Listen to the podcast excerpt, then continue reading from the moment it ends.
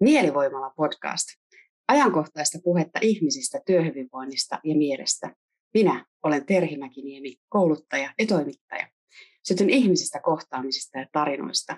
Tämä on Mielivoimalla. Kuuntele ja oivalla. Tässä jaksossa keskustelen onnellisuudesta työssä, sen asettamista paineista yksilölle ja yhteisöille sekä siitä, mitä onnellisuus on. Onnellisuus kannattaa, sillä useat tutkimukset osoittavat, miten onnelliset ihmiset ovat parempia työntekijöitä ja kansalaisia. Myös YK on ehdottanut jäsenmailleen keskittymistä onnellisuuden edistämiseen.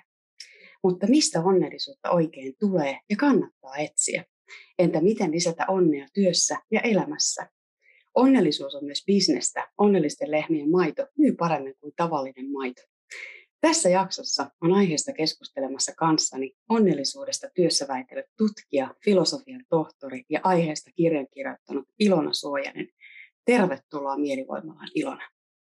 Kiitos. Oikein mukavaa, että kutsuit minut tänne vieraaksi ihan mahtavaa, että pääset osallistumaan vielä näin joulun alla niin sanotusti tähän lähetykseen. Väittelit onnellisuudesta työssä Edinburghin yliopistossa Skotlannissa ja olet tutkinut onnellisuuspaineiden ja vastuulliseksi myös onnellisuuden ja turvallisuuden yhteyttä ja jaa tarkia kahden eri maan välillä, Suomen ja Alankomaiden, niin mitä sulle kuuluu nyt? No mulle kuuluu oikein hyvää, kiitos kysymästä. Ähm, Tämä on ollut tosi, tosi mielenkiintoinen syksy. Ja varmaan ehkä se sellainen äh, upeimpia syksyhetkiä oli se, että mä sain kutsun tuonne Helsingin kirjamessuille kertomaan mun tästä kirjastani onnellisuuspaineen alla, joka ilmestyi alkuvuodesta. Että se oli aina vuosien aikana ollut sellainen unelma, että, että tota noin, ähm, pääsisi sinne. Tai olisi joskus ehkä kirjailijana siellä. Ja se nyt toteutui. Että se on varmaan, varmaan niin kuin tämän syksyn niitä semmoisia hienoimpia hetkiä ollut ylipäätänsä. Kaikin puolin oikein hyvää. Et kyllähän tietysti päivä lyhenee ja, ja, ja niin kuin siinä huomaa, että, että, että on pimeyttä ja vaikeampi saada itsensä ulos juoksemaan esimerkiksi töiden päälle, kun mieluummin käpertyisi äm, peiton alle ja näin. Mutta sitten toisaalta mä tykkään hirveästi tästä ajasta, kun on, on paljon valoja ja ja toisaalta saakin polttaa kynttilää ja, ja olla niin kuin viltin alla, että ei tarvitsekaan pakottaa itseään jatkuvasti kaikenlaiseen. Niin on tosi, tosi hyvää aikaa. Kiitos. Ah, niin, joulun alustastakin voi ottaa kaiken irti, kun sen vaan järjestää ja rakentaa. Pakko kysyä onnellisuustutkijalta. Miten onnelliseksi koet itsesi tällä hetkellä? Jotenkin en malta olla kysyä. Niin joo, tämä on just tämä klassinen kysymys, tarkoitatko asteikolla yhdestä kymmeneen vai haluatko sanallisesti? Saat itse valita. Joo, kyllä mä sanoisin, että sillä lailla niin kuin, joo, olen onnellinen tällä hetkellä. Loistavaa. Se on se vastaus. Tämän sun kirjan on kustantanut Gaudiamus. Toivottavasti se näkyisi jostain kohtaa. Sun pitää varmaan ihan siihen itse eteen se. Ei, Suomi häiritsee nyt. Su- Suomi hieman häiritsee, mutta onnellisuuspaineen alla on kustantanut Kaudeamus ja tämä on ilmestynyt ihan hiljattain. Ja tämän kirjan luettua niin mä huomasin, että miten onnellisuus on maailmalla tällä hetkellä todella kovassa nousussa oleva teema ja asia. Onnellisuutta tutkitaan ehkä laajemmin kuin koskaan. Erilaisista tietokannoista löytyy siitä aika paljon tutkimusviitteitä. Ja tämä YK on yleiskokouksessa hyväksytty päätöslauselma, jonka mukaan jäsenmaiden tulisi keskittyä kokonaisvaltaisen kestävän kehityksen, hyvinvoinnin ja onnellisuuden edistämiseen, niin jotenkin päräytti silmäni auki, että ajatella, että ihan tällä tasolla nyt mennään näissä asioissa. Sitten mä lähdin vähän vielä taustuttamaan tähän, jos saan pikkusen sanoa alkuun, että meillähän siis on olemassa kansainvälinen onnellisuuspäivä, jota vietetään 20. päivä kolmatta vuosittain. Ja Dubaissa valittiin vuonna 2016 onnellisuusministeri, josta ehkä voidaan keskustella vähän vielä lisääkin. Ja WHR, joka on World Happiness Report, ja listannut Suomen nyt neljättä vuotta peräkkäin maa, onnellisimmaksi maas, maaksi tässä maailmassa. Ja Googlella on meneillä omia tutkimuksia, muun muassa tämä GDNA-tutkimus, joka tutkii henkilöstön onnellisuuden vaikutuksia työhön. Niin mitä kaikkia ajatuksia tämä sinussa herättää? Missä me oikein mennään onnellisuuskentällä tällä hetkellä? Joo, tämä on tosi mielenkiintoinen asia. Mä muistan silloin, kun mä aloitin, siitä on nyt se varmaan jo 12 vuotta, kun mä aloin niin kuin onnellisuutta tutkimaan. Tai tulin niin kuin sen onnellisuustutkimuksen äärelle. Ja silloin sitä oli vielä aika vähän. Et siitä ei ollenkaan puhuttu samalla samalla tavalla ja, ja se ei ollut sillä lailla näke, näkyvissä ja se ei, ei, ei. No niin, siitä ei, ei vaan puhuttu niin mm. paljon. Ja sitten nyt tässä viime vuosien aikana, viimeisen kymmenen vuoden aikana on tapahtunut ihan selkeä muutos. Et on tosiaan hyvin erilaisia mittareita yrityksissä tai, tai ö, yhteiskunnissa, joissa, joissa niin kuin keskitytään ja panostetaan ja puhutaan onnellisuudesta. Ja se on mun mielestä toisaalta mä pidän sitä hirveän tärkeänä, että mitataan ja keskitytään ja, ja niin kuin panostetaan muuhunkin kuin vaan esimerkiksi taloudelliseen kasvuun. Eli hirveän tärkeää, että tuodaan, tuodaan näitä, näitä äh, ehkä tietyllä tavalla pehmeämpiä arvoja ja niin kuin puhutaan asioista, joilla on ihmisten elämään suuri merkitys. Että se on niin kuin tosi hieno asia mun mielestä. Ja, ja niin kuin onnellisuustutkijana to, niin kuin toki ehkä hyvä tehdä tässä alkuun heti sel, selkeä tunnustus, että minä uskon onnellisuuteen. Mm. Eli se on ihan oikeasti mun mielestä musta tärkeä asia. Ja monet tutkimukset on eri tavoin todistanut, että, että tosiaan sillä on niin kuin hyvä, hyvä vaikutus meidän, meidän elämään. Ja toisaalta jos ihmiset haluaa olla onnellisia, niin sit sen mm. pitääkin olla sellainen asia, joka on, on niin kuin siellä listojen ää, mm. kärkipäässä. Ja sitten samalla toisaalta on niin kuin vähän tullut pikkasen huolta siitä samalla, että, että kun jostain asiasta tulee, tai joku, joku asia nousee esille ja mm. jostain mm. asiasta tulee hyvin, hyvin trendikästä ja jostain asiasta puhutaan paljon, niin sitten siitä jossain vaiheessa se voi kääntyä myös niin kuin itseään vastaan, että sitten sitä aloitet, aletaan ihan väärin tavoin tavoittelemaan tai, tai siihen pyrkimään. Ja sitten ehkä saatetaan unohtaa jotain olennaista siinä samassa. Mutta noin niin kuin yleisesti ajattelen, että on, on niin kuin hyvä suuntaus sinne kohti onnellisuutta ja että siitä puhutaan. Tämä varmasti aiheuttaa varsinkin meissä suomalaisissa, miten tämä nyt sanoisi kauniisti, synkeän pohjoisen kansan asukkaissa ehkäpä sellaisia vähän moninaisia ajatuksia, ristiriitaisiakin ajatuskulkuja. Voi olla, että kansakuntana me emme ole ehkä ihan niin tottuneet tähän onnellisuuseetokseen.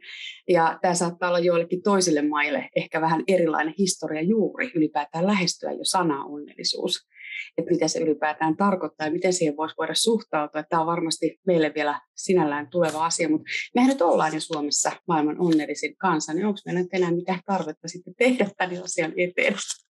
Miten sä itse näet tämän? Suomi on niin hyvin pärjännyt tässä tutkimuksessa neljänä vuotena peräkkäin, ja silti meillä on työpahoinvointia enemmän kuin koskaan. Että nämä on jotenkin hirveän niin kuin mielenkiintoisia, jos näitä nyt asettaa vähän näin vastakkain, tai on ja. sitä ja on tätä. Että ei voi tietenkään sanoa toinen aiheuttaa toista, mutta nämä on eri tarkastelukulmat. Joo, tämä on tosi mielenkiintoinen asia, ja on tästä aina kun nyt mä en ole varma, onko, onko se nyt kolmena vuotena peräkkäin vai neljänä vuonna peräkkäin, mutta viimeisinä vuosina on tosiaan Suomesta, äh, Suomi on rankattu ykköseksi ja onnellisimmaksi maaksi ja sitten aina sen jälkeen syntyy, kun se tulee uutisissa ulos, niin syntyy paljon keskustelua siitä ja ja ehkä sellainen niin kuin hyvä huomioida, että siinä onnellisuustutkimuksessa on siis kysytty, että kuinka tyytyväinen olet elämääsi. Mm. Että se ei nyt ehkä joku voisi sanoa, että no onko se tyytyväisyys sama kuin onnellisuus mm. ja näin. Mm. Ähm, se on yksi asia, mihin siinä voisi tarttua. Ja sitten taas toisaalta että okei, joku noin 2000 ihmistä on vastannut siihen, että miten, miten he ovat vastanneet ja kuinka, se on tietysti suuri määrä, mutta toisaalta mm. sitten, että mistä me sitten tiedetään ja sitten aina kun on tämmöinen numeraalinen yhdestä kymmeneen, niin sitten mikä on sun kasi, niin voi olla mulle vitonen tai, tai näin, että mm. ne on mm. vähän tämmöisiä, siitä, niin kuin, tästä voitaisiin keskustella paljonkin, ähm, mutta että ehkä siinä tausta, kuitenkin taustalla on sitä, että, että jos mietitään niitä kymmenen kärjen maata, niin kyllähän siellä on Pohjoismaat, Mm. Ja, ja muutenkin sitten tällaiset niin kuin hyvinvointivaltiot siellä kärjessä, että, että tietyllä tavalla näissä maissa monella tavalla asiat on hyvin. Mm. Monella tavalla niin kuin se yhteiskunta tuo turvaa, ne on monella tavalla turvallisia. Mm. Ja, ja niin kuin maita, joissa ihmisillä niin kuin perustarpeet on tyydytettyjä. Eli kyllähän se, kyllähän se siitä kertoo, että niissä asio- maissa on asiat tietyllä tavalla hyvin ja, ja niin kuin, että on mahdollisuus ihmisillä voida hyvin ja elää elämää, johon he voivat olla tyytyväisiä. Mutta tosi, toisaalta sitten taas se, että, että kyllä näistä, näistä maista, niin Suomesta kuin näistä muistakin kärkimaista, niin löytyy sitten myös hyvin toisenlaisia tarinoita. Mm. Ja löytyy ihmisiä, jotka eivät ole onnellisia ja on, on kaikkea muuta. Ja sitten taas toisaalta, jos mietitään, että, että, että vähän sitä, että no mikä se järke, järke tässä koko rankkauksessa on, että sitten siellä on häntä päästä ne maat, jossa on käyty vuosikausia sisällissotaa ja, ja niin kuin, missä on asiat tosi huonosti, niin vähän taas se, että no mitä järkeä tässä koko rankkauksessa se on, että Mm. Niin. No, tämä on minusta aika mielenkiintoinen aina, aina tämä, mutta ihan hyvä, että katsotaan välillä sitäkin, että kuinka, mm. niin, kuinka hyväksi ihmiset elämänsä kokee eri maissa ja nostetaan myös sitä, sitä esille, eikä vaan sitä, että mikä on bruttokansantuote tai, tai mm. näin edespäin. Mutta että kyllähän ymmärrä, jotenkin ehkä sellainen, että toisaalta niin kuin hyvä, että ihmiset on varmaan monella tavalla tajunnut, että kuinka hyvää se elämä Suomessa on. Ja sitten taas toisaalta haluaisin sitä niin kuin siinä, että, että, että se voi olla aika rankkaa sitten, kun ei ole onnellinen. Mm. Ähm, niin sitten olla maassa, jossa ainakin joidenkin määritteiden mukaan niin ihmiset on onnellisia, niin se voi entisestään lisätä, mm. lisätä sitä huonoa oloa. Eli siinä on niin kuin sellainen varjopuoli tietyllä tavalla. Hyvin pitkän vastauksen annoin pahoittelemaan, mutta tämä olisi sellainen, mistä voi puhua vaikka kuinka. Ja tämä on aivan loistava, koska tota, sitä käppiä voi tulla aika nopeastikin ja myös sellainen illuusio siitä, että tässä täytyy nyt olla niin kuin onnellinen aamusta iltaa, vaikka naama irvessä vedetään menemmässä ei mitään muuta ja puetaan sellaista onnellisuus kaappa päälle ja ikään kuin näytetään sitä kaikissa sosiaalisen median kanavissa, että onko se tupa olla ollenkaan tavallinen, entäs jos mä en olekaan syntynyt onnelliseksi, vaan mä vaan oon vähän hymyilen vähemmän. Ja ehkä nyt ajatellaan Suomesta niin kuin härmäläinen. Ei nyt häjy eikä puukon kanssa heiluva, mutta ehkä semmoinen vähän yksitotinen ja vähän ehkä vähemmän ilmeillä itseään ilmaiseva henkilö, niin voi olla tulkinta siitä jo, että mitä Aivan. on olla onnellinen, on vaihtelee ja on niin erilainen. Tämä on mun mielestä tosi tärkeä pointti, että, että onnelliset ihmiset voi näyttää hyvin erilaisilta. Ja se mm. voi olla tosiaan kulttuureissa eri lailla, mutta sitten myös yksilöeroja ja, ja alueittain ja miten vaan. Mm. Mutta että just, että se onnellisuus voi, se, se onnellisuuden määrite voi siis olla hyvin erilainen ihmisillä, se onnellisuuden kokemus voi olla erilainen, ne onnellisuuden syyt voi olla erilaisia ja sitten toisaalta se, että miten se onnellisuus näkyy ulospäin, niin mm. niin voi olla, voi olla hyvinkin erilaisia. Ja, ja niin kuin semmoinen, mikä mun tutkimuksissa korostunut semmoisena niin kuin tärkeänä onnellisuuden mahdollistajana on autenttisuus. Hmm. Eli että ihmiset voisivat olla mahdollisimman omia itseään ja tulla nähtynä, nähdyksi niin kuin omana itsenään sellaisena kuin on. Ähm, niin jos se on tärkeä onnellisuustekijä, niin sitten kaikenlainen onnellisuuden esittäminen niin kumoo, kumoo hmm. niin kuin sen, sen välittömästi. Että se on myös sellainen mistä minusta on ihan hyvä, että keskustellaan siitä, että, no, että jos puhutaan vaikka onnellisuustyöpaikalla, että no miltä se onnellinen työntekijä mm. sitten näyttää, ja voiko se mm. näyttää niin kuin hyvin erilaisilta mm. asioilta. Ja, ja sitten toisaalta tuossa alussa mainitsit siitä, että, että niin kuin tutkimukset on todistanut sitä, miten niin kuin onnellinen työntekijä on, on tehokkaampia, luovempia, aikaansaamempia, kaikki, kaikkea näitä, mitä on, niin sitten taas toisaalta Minusta siinä on aina hyvä mainita se, että, että ne tutkimukset ei välttämättä pysty sanoa, että kumpaan suuntaan mm. se meni. Että oliko se ihminen luova ja se teki hänestä onnellisen, vai oliko hän mm. onnellinen mm. ja se teki hänestä luovemman. Ja, ja sitten toisaalta taas me en, me en ole kohdannut sellaista tutkimusta vielä, jossa sanottaisiin, että onneton työntekijä on huono työntekijä. Mm. Eli tämä on myös sellainen, mikä mä ajattelin, että on niin kuin hyvä nostaa mm. esille, että, että, tota, että kun tähän on, ettei lähdetä liikaa siihen toisaalta siihen niin kuin onnellisuushypetykseen, että sitten ollaanko jossain vaiheessa työhaastatteluissa, niin mitataan onnellisuutta ja valitaan mm-hmm. sitten vaan ne onnelliset yksilöt joidenkin tiettyjen mittareiden mukaisesti. Että et ollaan niin kuin tosi varovaisia siinä, että, että mitä, se, mitä se sitten edes tarkoittaa se onnellisuus ja miten se näkyy. Tämä juuri avaa hirveän hyvin sitä, että mistä kaikesta onnellisuudessa on kyse ja miten paljon siihen liittyy siihen tematiikkaan jo erilaisia niin kuin alalajeja plus ne tarkastelukulmia ja tutkimuksia, että on hyvä tavallaan niin kuin avata sitä kenttää, mutta onnellisuudessa on valtavan mielenkiintoista se, että kun se ei katso sukupuolta, se ei katso toimialaa, se ei katso vuosilukua ja se on aina subjektiivinen kokemus ja jokaisella on siitä ihan oma määritelmänsä. Niin siitä voi lähteä ehkä vähän tekemään semmoista tavallaan sapluuna, missä suurin piirtein liikutellaan asia. Miten tämä tuli sun elämään alun alkaen, koko onnellisuus, onnellisuustutkimus? Muistatko no, ihan niitä ensimmäisiä aikoja? Joo, kyllä mä sen muistan. Ja se oli mulla sellainen, sellainen tilanne, että mä olin hyvin onneton töissä. Ja mä en ole oikein tajunnut, kuinka onneton mä olin töissä, mutta oli, oli semmoinen torstai-ilta, mä katsoin sohvalla frendejä. Ja sitten mä nauroin. Ja sitten mä tajusin, että se on eka kerta koko viikkoon, kun mä oon nauranut. Ja mainitsin siitä silloiselle puolisolle ja hän sanoi, että mitä, että eikö sä mukaan naura töissä? Mm. Ja, ja toki sitten, no joo, totesin, että no en, en kai sitten ole naurannut. Ja, ja tokihan siis onnellisuus on paljon muutakin kuin nauramista. Mm. Ja erityisesti mm. onnellisuustyössä on paljon muuta kuin vaan, että, että nauretaan. Mm. Mutta et siitä lähti jotenkin liikkeelle sellainen, että mä tajusin, että mä olen niin hyvin pitkään ollut onneton ja että et, et, et, et jonkun asian pitää, pitää muuttua. Mm. Ja sitten oli samalla het, samanaikaisesti piti sitten kasvatustieteiden gradun aihe valita.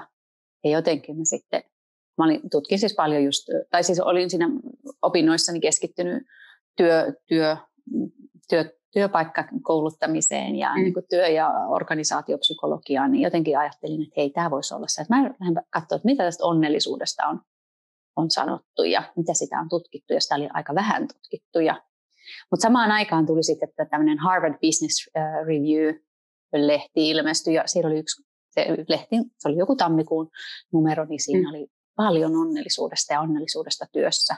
Ja silloin mä muistan, kun mä luin sitä, mä että joo, että tämä, niin kuin, tämä vahvisti sen, että nyt mä lähden tätä onnellisuutta tutkimaan.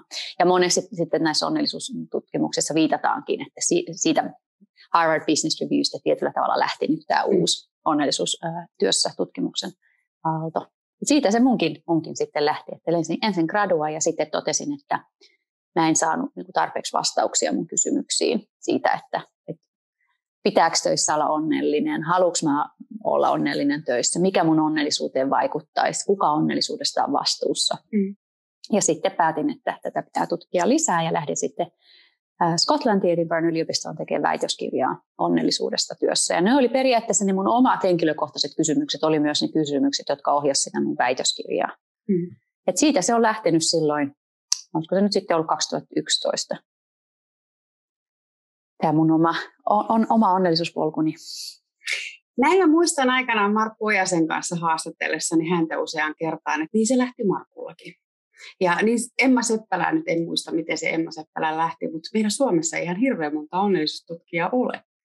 Että ihan mahtavaa, että olet lähtenyt tutkimaan tätä aihetta. Ja tämä tulee myöskin sillä tavalla jäämään Suomen historiaan, että aina kun se tulee joku uusi tematiikka, mitä lähdetään tutkimaan, niin joku viitoittaa tietä, johon tulee lisää ja lisää tutkimusrahoituksia tulee tutkimushankkeita ja se lähtee pikkuhiljaa valtaamaan alaa. Että me tarvitaan näitä ja vaikka sitten kahden maan välisiä tai kolmen maan välisiä tutkijoita tai tutkimuksia, miten ne ikinä tulevat asettumaankaan.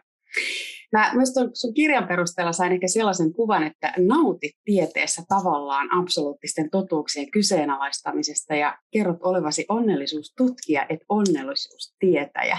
Ja tämä on mun mielestä vallan kiehtova termi, koska mehän helposti tiedetään, että miten ihmisillä tulee olla asiat tai tulee tehdä jotain, jotta se asia menee eteenpäin tai joku lineaarinen ratkaisu, teen niin, toimin näin tai viisi vinkkiä siihen ja tähän ja tohon.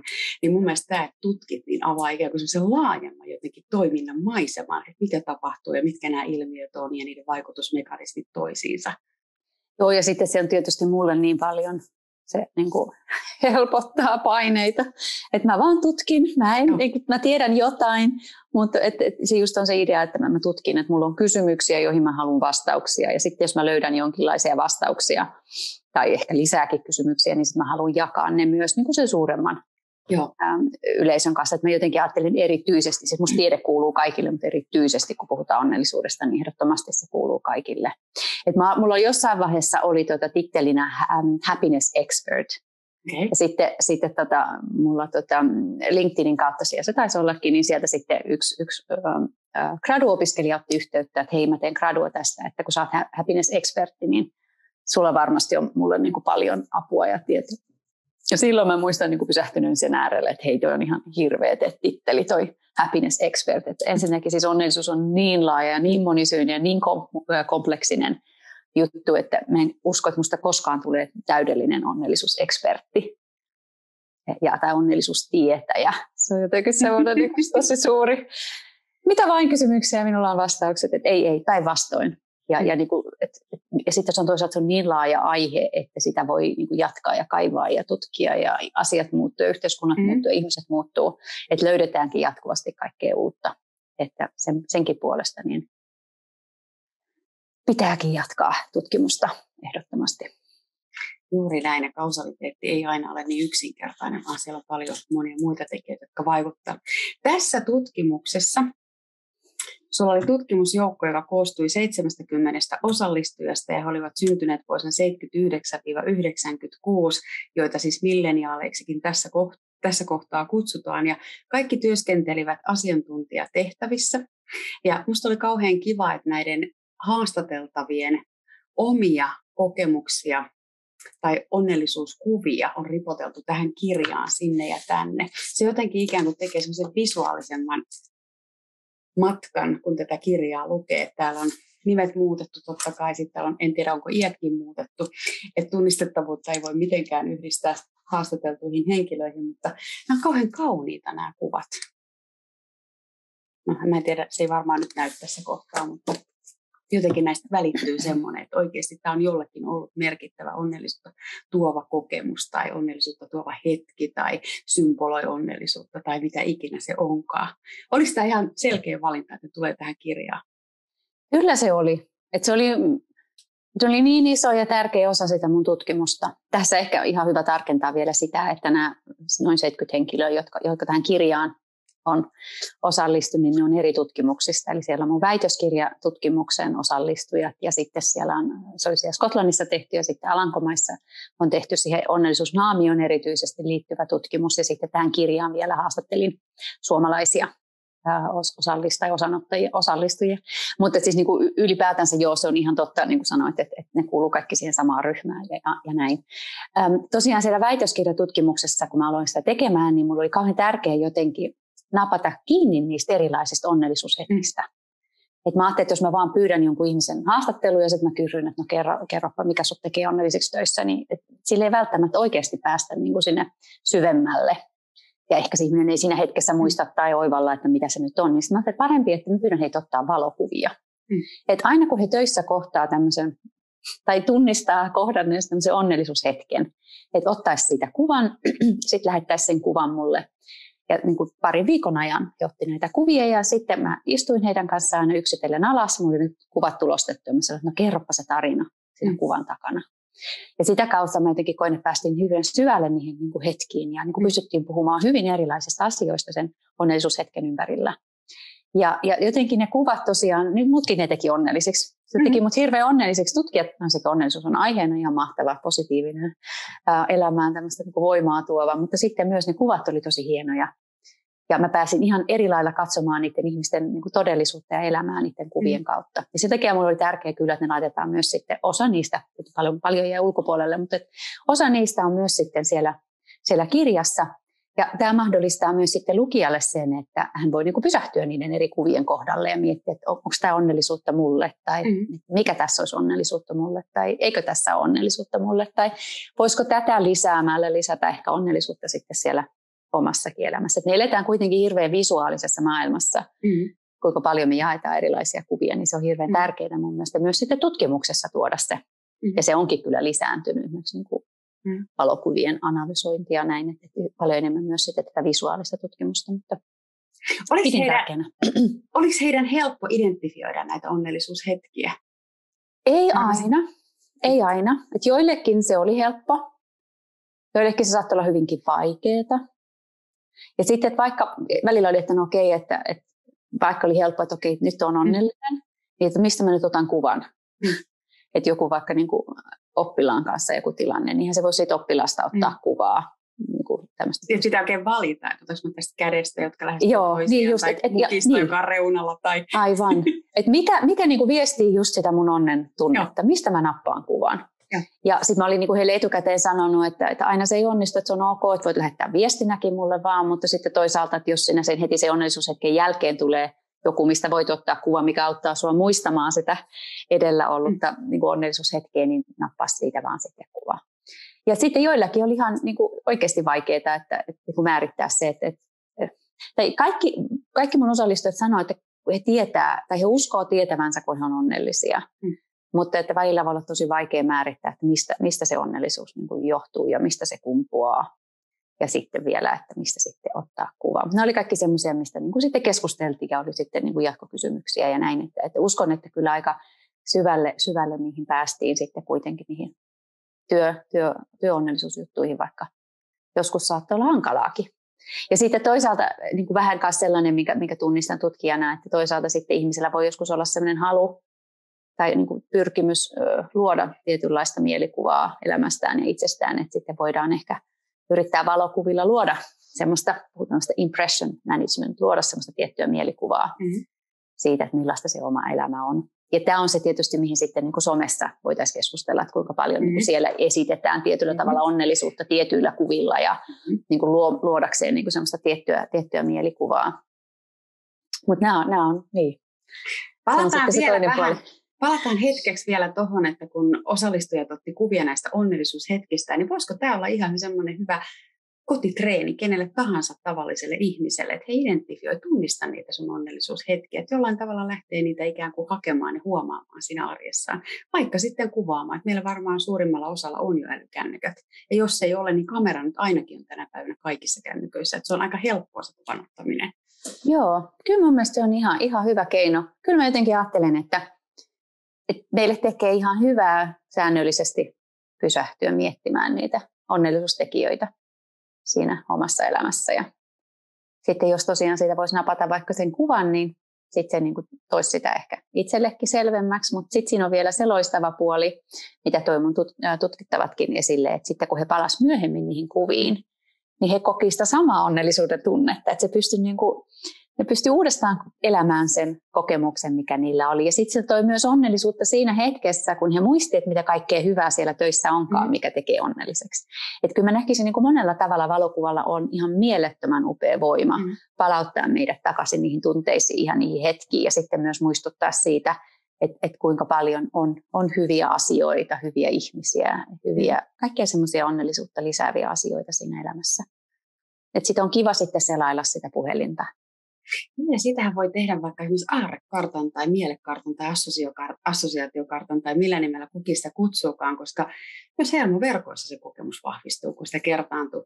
Mun on pakko paljastaa se semmoinen asia, että mä luin tätä sun kirjaa mun mummo ystävälle, joka on 38 syntynyt ja 83-vuotias kunnioitettavassa iässä oleva vanha naishenkilö, niin hänelle ehkä sana onnellisuus oli tosi vieras, mutta hän kuunteli hirveän mielellään, kun mä luin, ja kuunteli tätä kaikkia eetosta, että mitä nykyaikana nyt puhutaan sitten onnellisuudesta, ja peilas sitä hienosti mun mielestä sen ajan elämään, mitä hän tällä hetkellä muistaa, mitä on ollut 50-luvulla, mitä on ollut 60-luvulla, ja ei, ei, ei silloin tällaisista asioista puhuttu yhtään mitään, mutta kuitenkin otti tätä vastaan aika hienolla tavalla, se teki taas mua onnelliseksi että hän lähti tähän keskusteluun ja hän kuunteli ja sitten hän vielä kysyi, että kuka tämä Ilona oikein onkaan tässä.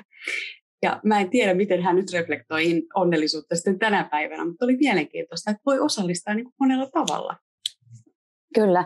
Ja toi mun mielestä kertoo just hyvin se, että miten se, niin kuin se onnellisuus, kyllähän se sana tai niin kuin. Ilmiö, tuntemus, kokemus, mikä onnellisuus sitten onkin, niin eihän se ole uusi sana. Ja mm. kyllähän sitä on pohdittu jo Aristoteleen aikana ja varmasti mm. ennenkin niin koko onnellisuutta. Mutta ihan, ihan niin kuin just tuossa on hyvä esimerkki siitä, miten niin kuin Suomessakin, niin ei siitä ole aina puhuttu, eikä se ole mm. ollut mitenkään tavoiteltava tai ei se mm. ole ollut niin kuin tärkeä asia. Ja varmaan on ollut, ollut onnellisia elämiä elän ihmiset niin kuin läpi aikojen mm. myös Suomessa, mutta se ei ole ollut se, mistä olisi niin kuin sillä lailla puhuttu. Ja ehkä just sitten myös se, äm, niin kuin se määritelmä sille on ollut mm. erilainen. Tosi jännä. Hän ei sitten sanonut, hän sanoi, että onnellisuus tuntuu vähän vieraalta, mutta hän ei sitten sanonut, että mikä olisi sitten hänelle ollut parempi sana, tai hän ei sitten sanonut siinä, että mi- mihin, mistä sitten ennen puhuttiin se oli sitä selviytymistä ja arjessa eteenpäin menemistä. Ja myöskin mä muistan tällaisen sanonnan joskus aikanaan, mun, mun oma mummo on joskus opettanut mulle, että miten se nyt meni, että onni on se onnen kätkeköön. Että meillä, ei, meillä on ehkä ollut sellainen uskomus, että sitä ei myöskään näytetä, jos ollaan onnellisia syystä tai toisesta. Että se on jotenkin sellainen kultti tässä suomalaisessa yhteiskunnassa, että sitten heti ikään kuin tipulla sitä, joka onnea liikaa näyttelee tai sitä ei vaan ollut lupa tuoda esille. Joo. Niin me opetellaan nyt niinku uusia tapoja tämän onnellisuuden kanssa. Kyllä. Ja toi on ihan hyvä pointti, toi, että, sel- että silloin vaan selviydyttiin. Että siinäkin mm. mielessä, että se toisaalta on, niin kuin, kun sitä pohtii, niin se on jotenkin sellaista onnellisuutta lisäävää itselle, kun ajattelee siinä, että kuinka pitkä mm. matka on tultu sieltä sotien jälkeen mm. niin kuin Suomessakin ja kuinka suuri mm. harppaus otettu siihen, että mahdollisimman monella voisi olla hyvä elää Mm. Et se on, se on niin kuin hieno asia, mutta se ei tietysti tarkoita sitä, että se välttämättä tarkoittaisi niin onnellisuutta. Mutta toi kun mainitsit tuosta, että kello onni on, onni on, niin sen onnen, onnen kätkeköön, niin siitä mä oon lukenut, että meillä on ollut suomalaisessa tämmöisessä niin kuin ta, tarinankerronnassa ollut tämmöinen ajatus siitä, että onni on niin kuin kakku. Ja sitten siitä kakusta on leikattu paloja ja sitten siitä on jaettu paloja. Et se, jos jollain on ollut kauheasti sitä onnea, niin se on kertonut siitä, että se on rohmunnut siitä kakusta. Ja sitten jos se on ottanut isomman palan, niin sitten voi olla, että joku on saanut pienemmän tai joku on jäänyt jopa ilman.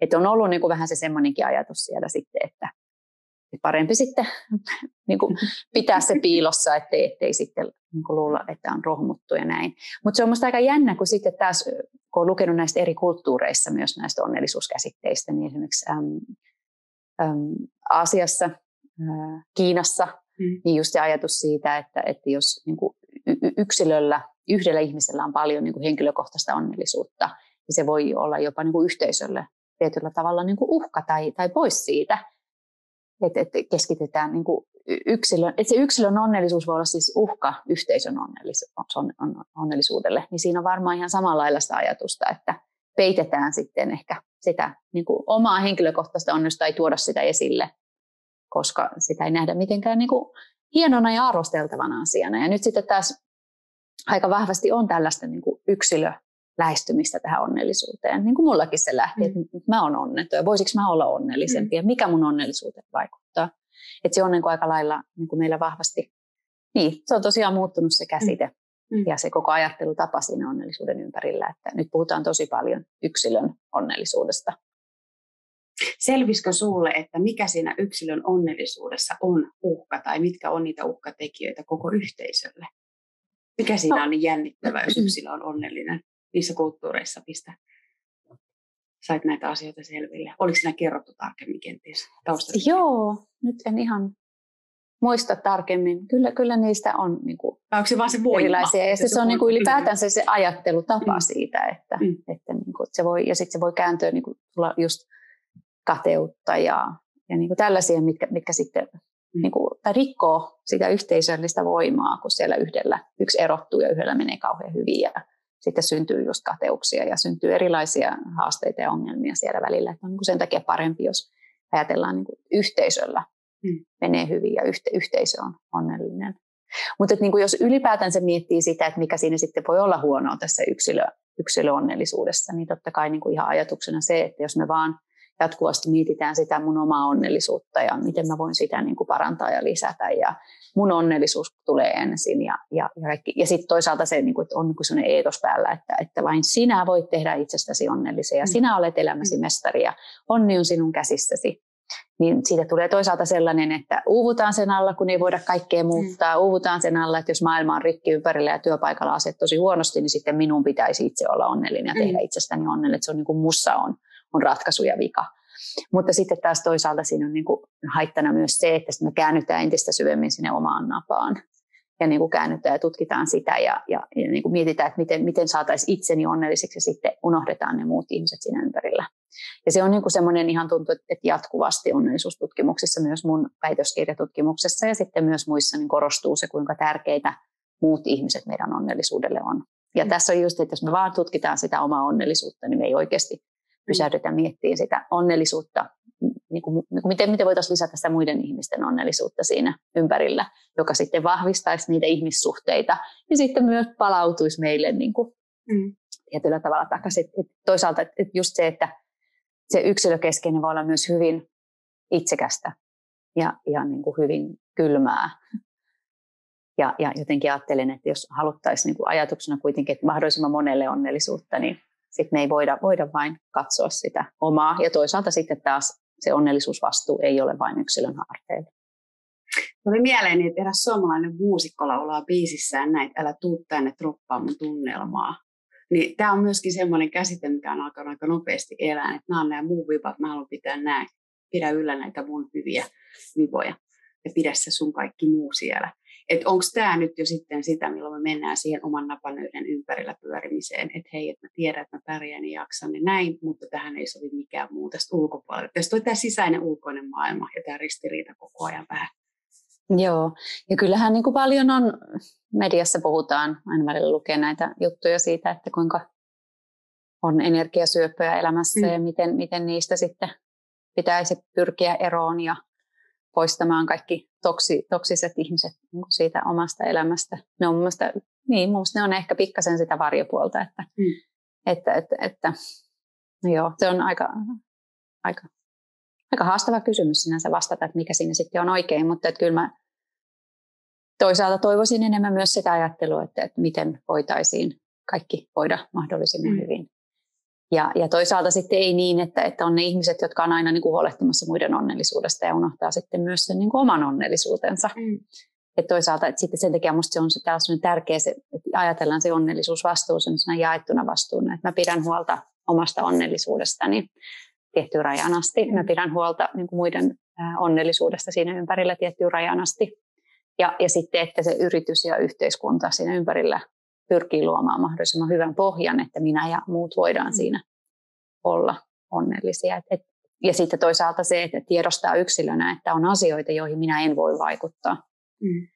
ja, joita pitää esimerkiksi vaikka työpaikalla muuttaa tai pitää yhteiskunnassa muuttaa rakenteellisia asioita, jotka mm. aiheuttaa onnettomuutta, mutta joita ei voi niin kuin yksilöä yksin syyttää. Et sen takia jotenkin minusta on hirveän tärkeä se ajatus siitä, että se on niin jaettu se onnellisuuden vastuu on jo ylipäätään tuo reflektio siitä, että hetkinen sentään, että missä tässä mennään tunnistaa ja tunnustaa itselleen niitä taustatekijöitä ja myös sitä, että missä mä menen tällä hetkellä ja mit, miten mun ihmissuhteet voi ja miten mä voin työssäni. Ja siinä on niin kuin monta osa-aluetta tutkailtavana ja tarkasteltavana. Mitä tämä tutkimus sulle opetti elämästä ja työstä, onnellisuudesta työssä ja ylipäätään tutkijan olemisesta? No kyllähän tai nämä tutkimukset kaikki yhteensä. Joo, kyllähän nämä kaikki ja parhaillaan tutkimus, mitä nytkin teen ja, ja muuta, niin kyllä, kyllä ne kaikki on, on opettanut paljon kaikesta. Ja sitten tuntuu välillä, että toisaalta sitten tämä on ollut kuitenkin jo pitkä aika, yli kymmenen vuotta, niin sitten taas, että et mikä on ollut sitä, mitä se tutkimus on opettanut ja mitä se elämä on opettanut. Mm. Mäkin olen kuitenkin useassa maassa asunut tänä aikana ja elänyt hyvin erilaisia vaiheita ja kohdannut sekä onnea että, että onnettomuutta näiden vuosien aikana. Että mitä, mitä kaikki kaikkea se on tuonut. Mutta ehkä mä jotenkin vahvimmin koen sen Annin sieltä ihmisten tarinoista ja ihmisten kokemuksista. Se on ollut musta tosi hieno päästä sinne ihmisten maailmaan ja ymmärtää niin kuin laajemmin sitä, miten toisaalta samanlaisia ja toisaalta erilaisia me ollaan ja miten se onnellisuus ilmenee niin eri tavoin. Mm. Sellaista on, on ehkä niin kuin, se on oikein alkanut niin kuin ärsyttää, että kuinka usein tutkimuksessa ja tieteessä keskitytään ongelmiin. Että tämä on nyt ongelma, tutkitaan sitä ongelmaa eikä keskity siihen, että miten, miten moni asia on hyvin ja, ja mitkä on niitä hienoja ilmiöitä meidän yhteiskunnassa. Että vähän semmoista niin kuin patologista niin kuin ongelmien, ongelmien kaivuuta. Että just siinä mun mielestä tarvitaan just tätä niin kuin onnellisuuslähestymistä ja tutkitaan sitä onnellisuutta eikä, eikä pahoinvointia. Että se on musta kanssa ollut tosi tärkeä. Ja sitten tietysti se, että, että, että voidaan tehdä niin monin eri, eri tavoita. Että on niin kuin monenlaisia eri metodeja lähestyä tutkittavia mm. asioita. Ja mulla on korostunut, mä aloin semmoisena niin määrällisenä tutkijana, eli tutkin, miten just korreloi erilaiset ilmiöt, mutta sitten että aika vahvasti on noussut just esille tämä laadullisen tutkimuksen, eli ihmisten tarinoiden kuuleminen ja ymmärtäminen. Ne on ollut semmoisia asioita, mutta kyllä sitä on paljon oppinut elämästä ja itsestään ja, ja ihmisistä ja, ja, ja näin. Ja, ja jotenkin just sen korostaminen, että, tai niin, että, että keskitytään niihin, myös, myös niihin hyviin asioihin ja tuodaan niitä esille. Ja että, että kyllä meissä ihmisissä on, on tosi paljon hyvää ja niin kuin hienoja asioita. Ja sitten taas toisaalta jotenkin se semmoinen niin kuin tietyllä tapaa semmoinen raadollisuus myös sen onnellisuuden takana, että sekin voi kääntyä, jos se liian kun haluttavaksi tulee, mm. tai jos siitä tehdään liian iso bisnes tai sellainen niin kuin trendikäs juttu, niin sitten se voi kääntyä niin kuin itseensä vastaan. Et se on ollut myös sellainen, sellainen löytö, mutta kaikin puolin koen, että, että mä oon löytänyt niin oman onnellisuuteni työssä tästä onnellisuudesta. Eli tätä haluan jatkaa ja tutkia lisää ja voivaltaa sitten erilaisia asioita. Minusta heräsi paljonkin kysymyksiä mieleeni, mutta mennään eteenpäin näissä, mitä olin ajatellut sinulta ensin kysyä. Yllättikö joku näiden tutkimusten tekemisessä, tutkimuksen, tutkimusten teon aikana? No varmaan se oli se, että kun ehkä sellainen niin kuin merkittävä asia oli se, kun mä tein, siis tosiaan lähdin tutkimaan onnellisuutta ja halusin keskittyä vaan onnellisuuteen ja ajattelin, että koko väikkarissa en edes mainitse sanaa onnettomuus, mm. että tämä on nyt positiivinen juttu. niin sitten sieltä tuli semmoisia niin sivuääniä alkoi kuulua haastatteluissa, että, että ihmiset halusivat olla onnellisia töissä ja se oli heille tärkeää, mutta he myös koki, että siitä on vähän noussut sellainen niin kuin vaatimus, että pitää näyttää onnelliselta siellä töissä. Että se oli heidän uralleen tärkeää tai etenemiselleen ja niin kuin työn saamiselle ja tämmöisille, että pitää näyttää. Että se oli semmoinen niin kuin tietyllä tapaa sellainen niin yllätys ja alkuun vähän sellainen niin ärsyttikin, että mitä tollainen nyt. Ja, ja ensin, että minä en tätä koko asiaa edes käsittele, mutta sitten se toisaalta tuli niin selväksi, että, että sitä ei voi sivuuttaakaan. Että mun väitöskirjassani mä oon sitten pikkasen siitä kirjoittanut.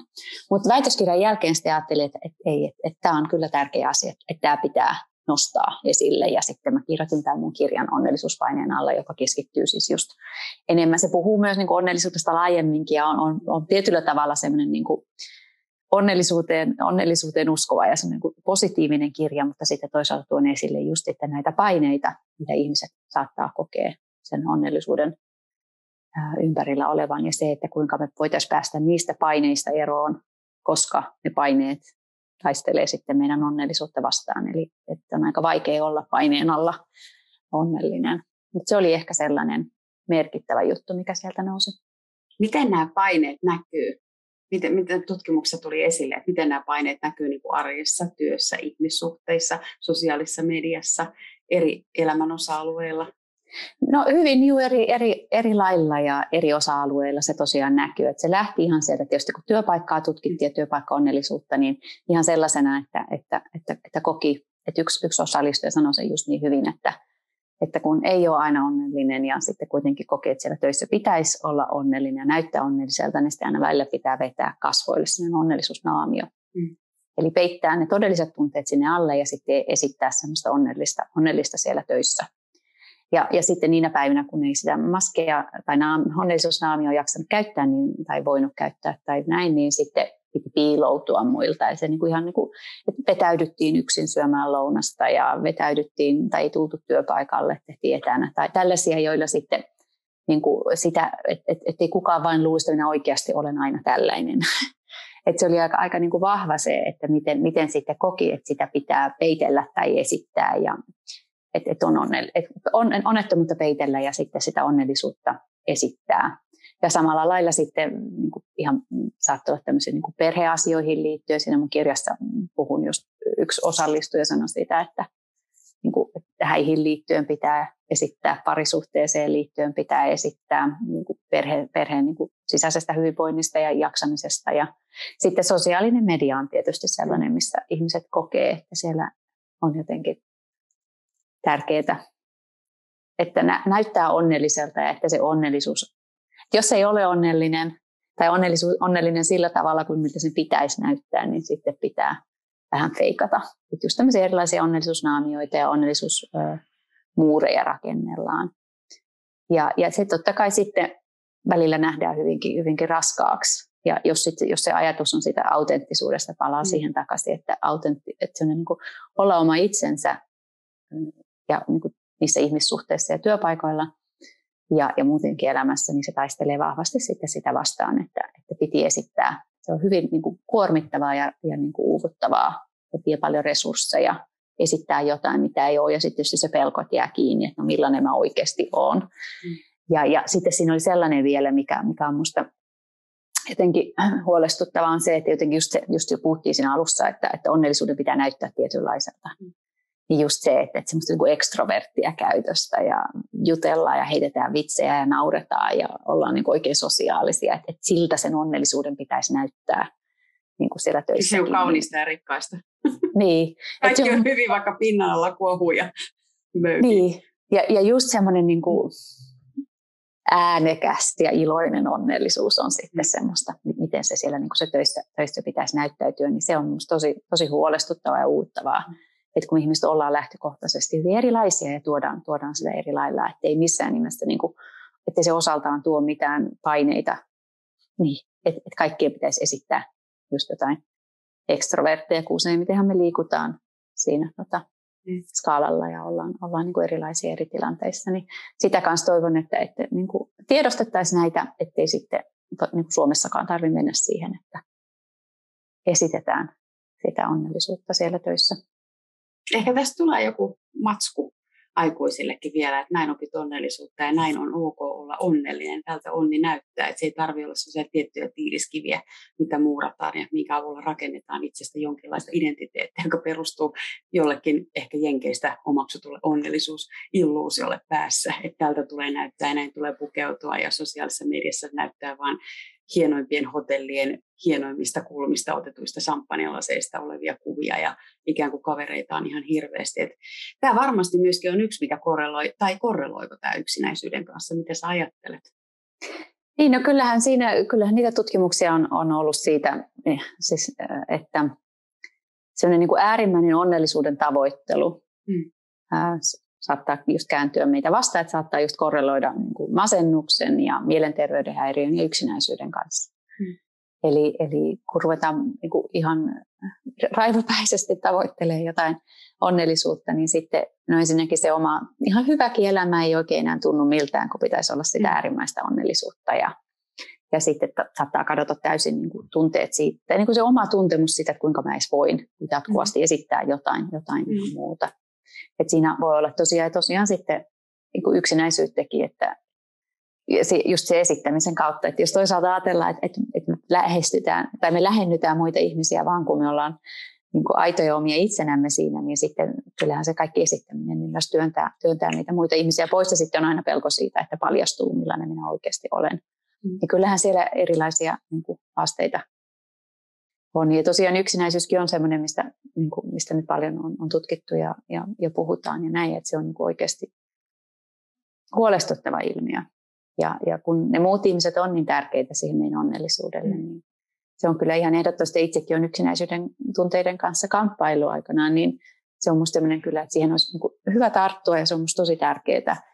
Ja siihen ei sovi myöskään, siihen yksilön vasta, yksinäisyyden vastaan taisteluun niin ei, ei sovi myöskään tämmöinen onnellisuuden esittäminen ja onnellisuuspaineet. Et, et, et varmasti, no, tietyllä tavalla ajattelin, että tämä mun kirja toisaalta tämä ei ole self-help-kirjat, se ei niin suoraan anna ohjeita ja neuvoja siitä, että miten, miten toimia, mutta että toivon, että se osaltaan tuo tätä uudenlaista keskustelua, ei uudenlaista, mutta tätä vähän laajempaa keskustelua mm. siitä, että, että mitä, millä, millaista, millainen elämä voi olla hyvää elämää ja että just, että, että ihmiset voisivat pysähtyä sen oman elämän äärellä, että, että mitkä, mitkä siinä omassa elämässä on tärkeitä ja, ja, ja niin kuin, että et, ettei niin kuin pyritä sellaiseen onnellisuuteen kuin jostain luetaan tai, tai ajatellaan, että miltä sen pitäisi, pitäisi näyttää. Tässä on tietysti, nekin olla erilaisia sitten. Ja just se, että eri kulttuureissa voi olla hyvinkin erilaista, niin kuin äsken kanssa sanoit, se, että mitkä on ne onnellisuuden vaatimukset ja se onnellisuuden mm. näkyminen, niin ne on minusta tosi hyviä, hyviä niin kuin keskustella ja laajentaa niitä näkemyksiä. Ja sitten toisaalta muistaa se, että, että me tullaan tähän ihmiset niin eri lailla tähän elämään ja on, mm. joilla on etumatkaa, jollain takamatkaa, me saadaan eri kortit. Siinä on niin kuin paljon erilaisia asioita, mitkä myös vaikuttavat meidän onnellisuuteen. Et senkin takia niin kuin ne onnellisuuden vaatimukset voi olla tosi kohtuuttomia, jos ne jotenkin sanota, sanotetaan sieltä ulkopuolelta tai annetaan joidenkin muiden määrittää.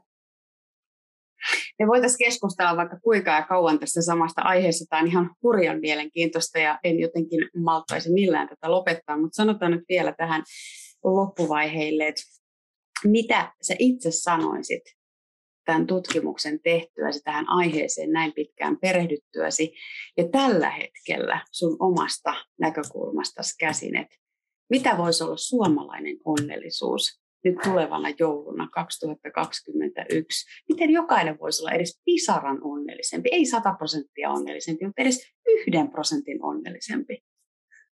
Joo, toi on hyvä kysymys. Ottaisiko se nyt vaikka niitä kuvia ja laittaisi joulukuun roikkumaan? jos siellä tulee kuusi, siis vielä jollekin ihan oikea kuusi, niin kuin ennen vanhaa oli tapana. Tai on se sitten muovinen tai tekokuusi tai mikä kuusi se onkaan. No jotenkin ehkä jos ajattelisi niin sitä kautta, että että miten, että et voisi miettiä asioita tai keinoja, miten voisi olla pikkasen lähempänä niitä muita ihmisiä. Mm. Jos me kaikki löydettäisiin keino olla pikkasen lähempänä niitä muita ihmisiä ympärillä, ehkä nyt korona-aikaan ei niin kuin sananmukaisesti lähempänä, mutta et, et näin, niin se voisi olla sellainen. Miten me päästäisiin ja päästettäisiin muita ihmisiä pikkasen lähemmäksi meitä? Se voisi olla sellainen yksi mm. niin kuin onnellisuuden Ja siihen voi olla hyvin eri keinoja ja hyvin eri tapoja. Että se voisi olla. Mitä ajattelet? Saatko se, kiinni se ajatuksesta? Se kuulostaa oikein hyvältä, että miettii jo henkisesti sitä, että miten mä voin lähestyä toisia ihmisiä vaikka omin ajatuksia, omin tuntein ja tunnekuluin ja rakentaa sitä hyvää joulua. Meillä oli ihan hurjan hyvä keskustelu. Kiitos Ilona Suojanen ihan hurjasti sun ajasta, ajatuksista ja että tulit tähän keskusteluun mukaan. Ja oikein hyvää joulua sulle. Kiitos, sulle myös samoin. Kiitos. Moi moi.